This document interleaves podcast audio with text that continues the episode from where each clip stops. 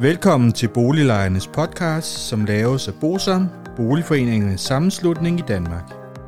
Bosam er en engageret og aktiv lejeorganisation, som har specialiseret sig i at bistå og rådgive beboerorganisationer i private udlejningsejendomme og afdelingsbestyrelser i almen boligejendomme. Formålet med Boliglejernes podcast er at informere lejerne om nogle af de problemstillinger, som vi ved, at mange lejere ofte spørger om samt at give mulighed for, at nogle aktuelle problemstillinger bliver belyst ud fra et lejerperspektiv. Boliglejernes podcast er lavet af lejere til lejere.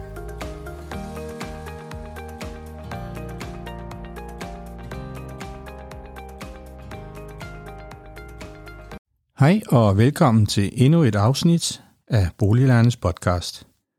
Mit navn er Martin Frederiksen, og i dag vil jeg tale lidt om, hvordan du som lejer i privat bolig, udlejningsejendom, kan indbringe en sag for huslejenævnet, samt hvordan øh, sagsgangen ved huslejenævnets behandling af sager normalt forløber.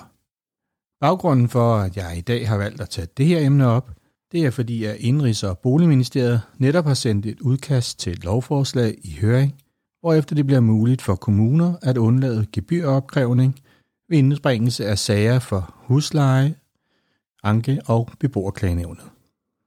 Lovforslaget det fremsættes baggrund af udfordringsretten, som har til formål at bidrage til at udvikle nye løsninger, ved at der blandt andet gives kommuner mulighed for at gøre opmærksom på uhensigtsmæssigheder eller begrænsninger i lovgivningen.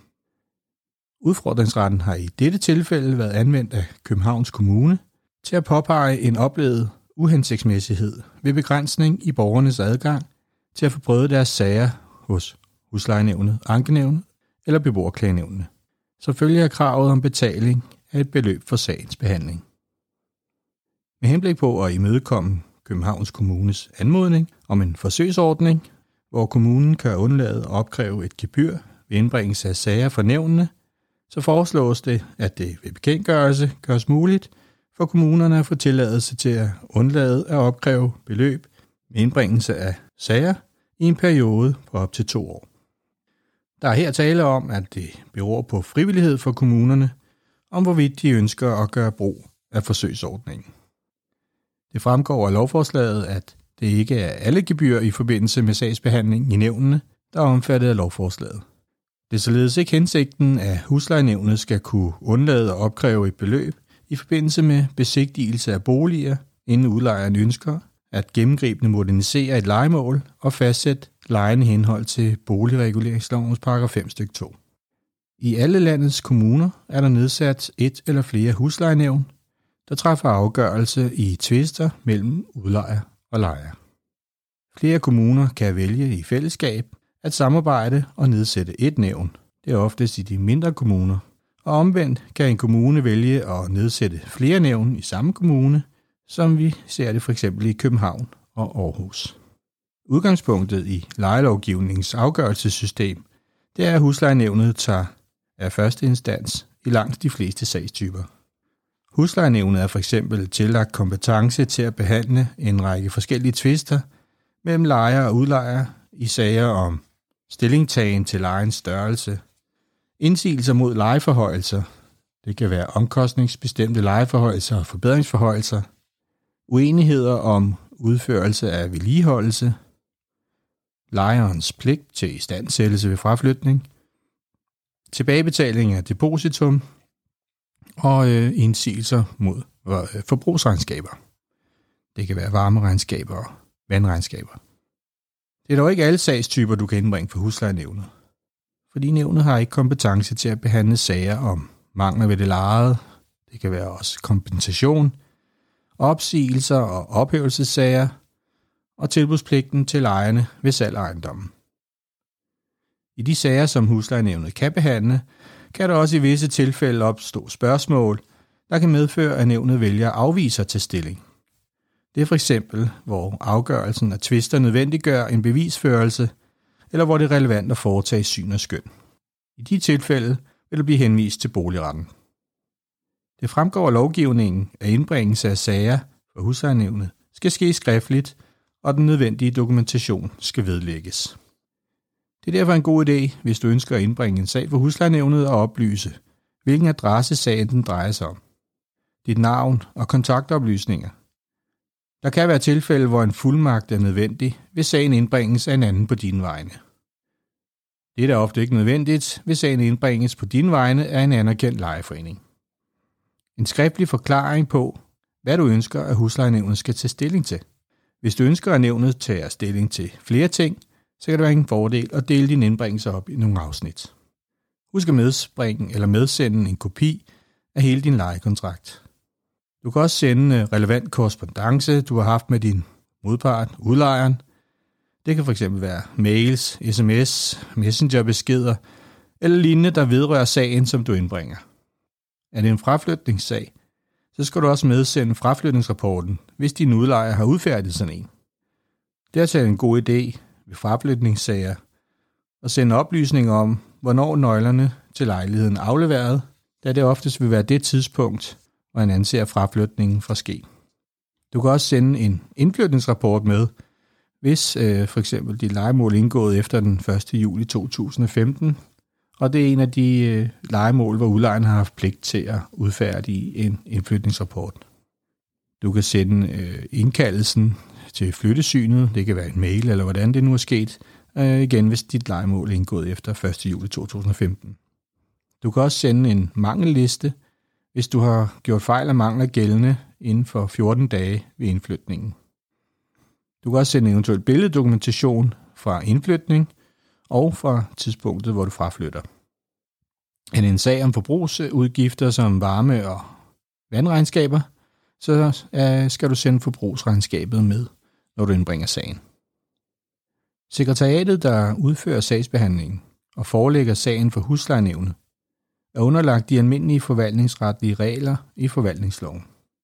Det indebærer blandt andet, at der under sagens behandling foretages partshøring, inden der træffes en afgørelse, således at parterne i sagen er blevet gjort bekendt med og hørt over de oplysninger, der kommer til at ligge til grund for afgørelsen.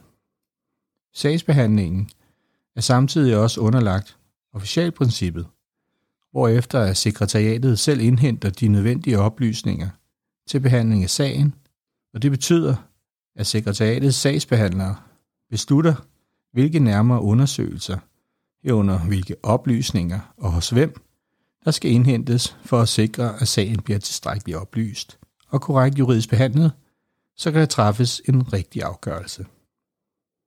Der kan her for eksempel være tale om, at det er nødvendigt at indhente oplysninger fra andre offentlige forvaltninger, f.eks. teknik- og miljøforvaltningen i kommunen. Der findes således en pligt for huslejenævnets sekretariat til at egen drift og indhente yderligere oplysninger, hvis nødvendigt, for at sikre, at sagen bliver tilstrækkeligt belyst. Og du vil derfor også kunne opleve, at sekretariatet selv vil henvende sig til dig under sagens behandling, hvis de har brug for yderligere oplysninger. Det betyder også, at det er sekretariatet, der fastlægger sagens genstand ud fra klagens formulering og vurderer, hvilke spørgsmål, der skal behandles nærmere. De kan dog ikke af egen drift inddrage spørgsmål, der ikke er indeholdt i klagen, men omvendt, så må sekretariatet for eksempel af egen drift undersøge, om for eksempel de formelle ting er overholdt i en varslingsskrivelse, eller om udlejer har overholdt alle formelle betingelser i forbindelse med fraflytningsrapport med mere, selvom spørgsmålet ikke er gjort gældende af sagens parter. Denne måde at udføre sagsbehandling på adskiller sig på flere punkter fra behandling af sager i boligretten, hvor domstolen tager stilling til de anbringende, som sagens parter gør gældende, det materiale, der fremlægges under sagen, og vidner, der indkaldes. Huslejenævnet mødes et antal gange om året, hvor der træffes afgørelser i de indbragte sager.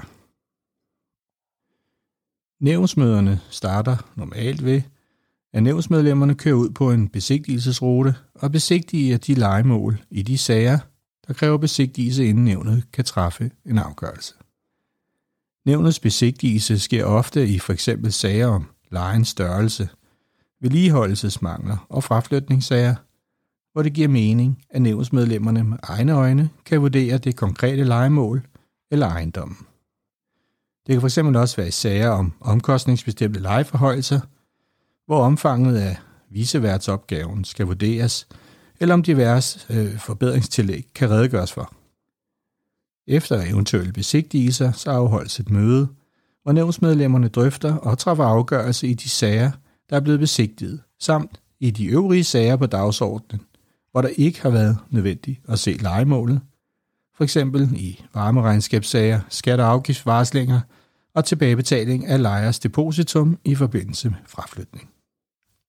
På nævnsmødet vil den sagsbehandler, der har sager på dagsordenen, ofte være til stede og bistår her nævnet, hvis der må være opklarende spørgsmål til sagen. Efter mødet vil der blive udfærdiget en afgørelse i sagerne på baggrund af nævnets beslutning, og sagens parter vil herefter modtage afgørelsen. Hvis en af sagens parter ikke er enig i huslejenævnets afgørelse, kan denne efterfølgende indbringes for boligretten. Dog findes der et ankenævn for huslejenævnene i Københavns Kommune, hvor huslejenævnets afgørelse, undtagen i sager om lejers tilsidesættelse af god skik orden, kan ankes til i første omgang.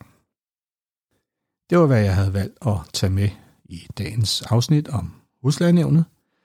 Jeg håber, at I finder den brugbar, hvis I en dag kommer til at stå i en øh, situation, hvor I har brug for huslejenævnet til at tage stilling til en tvist øh, med din udlejer. Tak for i dag, og have det godt.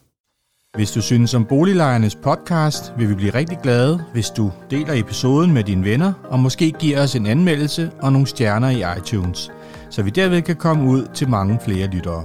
Oplysningerne i denne podcast er udtryk for vores opfattelse af retsstillingen på nuværende tidspunkt.